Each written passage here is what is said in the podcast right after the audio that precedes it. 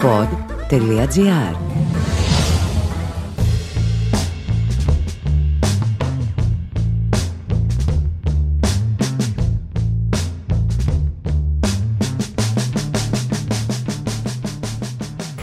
Ένας αυτοκράτορας που οδηγούσε ο ίδιος τις λεγεώνες του στις εκστρατείες εναντίον των βαρβαρικών φυλών έγραψε «Δίνε στον εαυτό σου την άνεση να μάθει και κάτι καινούριο και καλό και μη παρασύρεσαι εδώ και εκεί».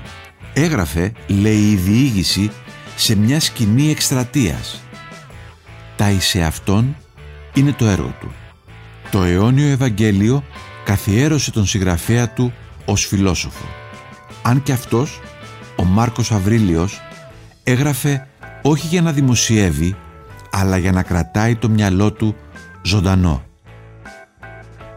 Αυτή τη χρονιά που όλοι αν το καλοσκεφτείς ζούμε σε συνθήκες εκστρατείας έχοντας απέναντί μας έναν βαρβαρικό ιό που χτυπάει χωρίς κανόνες μάθαμε κάτι καινούριο και καλό ή παρασυρθήκαμε μόνο εδώ και εκεί.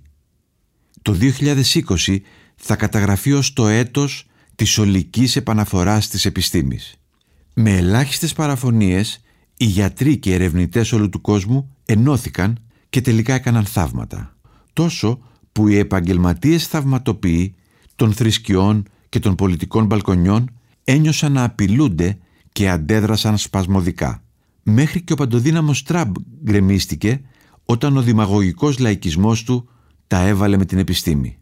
Και αν αυτή η κεκτημένη ταχύτητα της επιστήμης διατηρηθεί και δεν σταματήσει στα μπλόκα της κερδοσκοπίας, του εθνικισμού και του υπαλληλισμού, σύντομα θα έχουμε αποτελέσματα και σε άλλες αρρώστιες. Ήδη το 2020 ανακαλύφθηκαν ταφ λεμφοκύτταρα που σαρώνουν το σώμα και επιτίθενται στα καρκινικά κύτταρα. Όμως η ανακάλυψη μικροπλαστικών σωματιδίων στον πλακούντα γυναικών αλλά και στην κορυφή του Everest στην εκπνοή του 2020 δείχνει ότι ο τρόπος ζωής μας θέλει ριζική επανεξέταση. Παντού και όχι μόνο στις ζωαγορές της Κίνας τα ανέγκυχτα παιδεία μειώνονται επικίνδυνα και αυτό δεν θα μας συγχωρεθεί όχι από τις επόμενες γενιές όπως λέγαμε κάποτε αλλά θα εξαργυρωθεί όπως απέδειξε ο επιθετικός ιός με δικές μας ζωές. Στην Ελλάδα έχουμε μια μεγάλη ευκαιρία.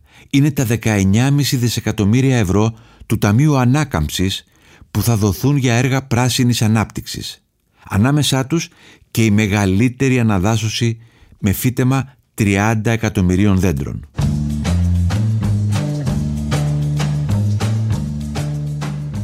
Η εκλογή της Κατερίνας Ακελαροπούλου είναι το πολιτικό καινούριο και καλό που μας βρήκε το 2020. Πολιτικοί που μυρίζουν μούχλα οδηγήθηκαν στο περιθώριο. Και οι παρεβάσεις της δέκα μήνες τώρα έδειξαν ότι υπάρχει και άλλος δρόμος πέρα από την παπαγαλία ξεφτισμένων συντηρητικών μηνυμάτων. Οι κομματικοί μηχανισμοί όμως συνεχίζουν να προσπαθούν να μας παρασύρουν εδώ και εκεί, χωρίς να κατανοούν πόσο ασήμαντα φαίνονται στο νέο σκηνικό τα πράγματα για τα οποία καυγαδίζουν. Η μάχη του τίποτα θα μπορούσε να είναι ο τίτλος για τις περισσότερες εχώριες πολιτικές συγκρούσεις. Διαπίστωση που δίνει μεγαλύτερη αξία στην τόλμη του Μακρόν να τα βάλει με τον θρησκευτικό εξτρεμισμό και όχι να αντιδικεί ας πούμε με τον Σαρκοζή για τα λερωμένα τάπλητα της θητείας του. Η δράση μας ταιριάζει. Θα πρέπει να είναι το σύνθημα της γυρεάς και δυσκίνητης Ευρώπης το 2021. Στην οικονομία πρωτίστως, που έχει ανατραπεί για όλους αυτούς που δεν έχουν σεντούκια ή συμβόλαια μονιμότητας ή δεν είναι μέτοχοι σε μονοπωλιακά σχήματα. Τα πλάνα με αλυσοδεμένες καρέκλες σε κατεβασμένα ρολά είναι το τρέιλερ της κοινωνικής έκρηξης που έρχεται εάν δεν αντιμετωπιστούν οι ανισότητες που κλωνοποίησε ο ιός.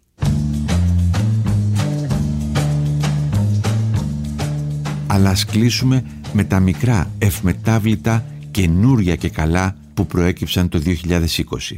Οι μανάβιδες δεν κρύβουν τη χαρά τους.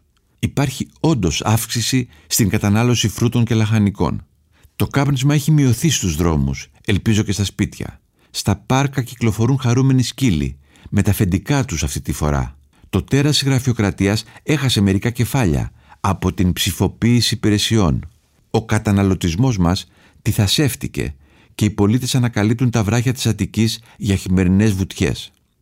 Άστεγοι τρώνε καλομαγειρεμένο φαγητό από ικανούς σεφ και οι πλατείες έχουν νέους και οι δρόμοι ποδηλάτες. Γι' αυτό σας λέω, μην βιαστούμε να διαγράψουμε από τη μνήμη μας το 2020, όσο και αν τη ζητάει την κατραπακιά του. Να αφιερώσουμε περισσότερο χρόνο στις αρετές που θαυμάζουμε, αναπαράγοντας πράγματα που θεωρούμε εγγενώς πολύτιμα, λέει ο ασκητής αυτοκράτορας, ο οποίος, ξέχασα να σας το πω, έζησε και αυτός μια πανδημία, που τότε, δύο αιώνες μετά Χριστόν, άλλαξε την ροή της ιστορίας. Ο ίδιος δεν τα κατάφερε. Εμείς όμως θα τα καταφέρουμε. Να σημειώσουμε μόνο σε ένα χαρτί τι είδους άνθρωποι ελπίζουμε να είμαστε όταν τελειώσουν όλα αυτά. Τι κρατάμε και τι πετάμε από τους μήνες των στερήσεων και τι αλλάζουμε το 2021. Ποια είναι δηλαδή τελικά τα δικά μας αδιαπραγμάτευτα τα εις αυτών. Καλή χρονιά σε όλους.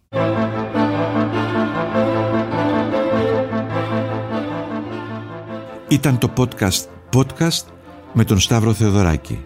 Δημοσιογραφική επιμέλεια Ανδρέας Παπαδόπουλος, Ερατός Ζουρουφίδου. Στους ήχους η Χρύσα Κούρεντα. Όποιος θέλει και να διαβάζει το podcast podcast ας το αναζητήσει στην ηλεκτρονική έκδοση της εφημερίδας Καθημερινή. Σας ευχαριστώ και θα ξαναβρεθούμε σύντομα.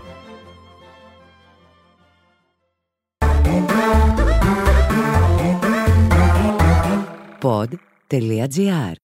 Το καλό να ακούγεται.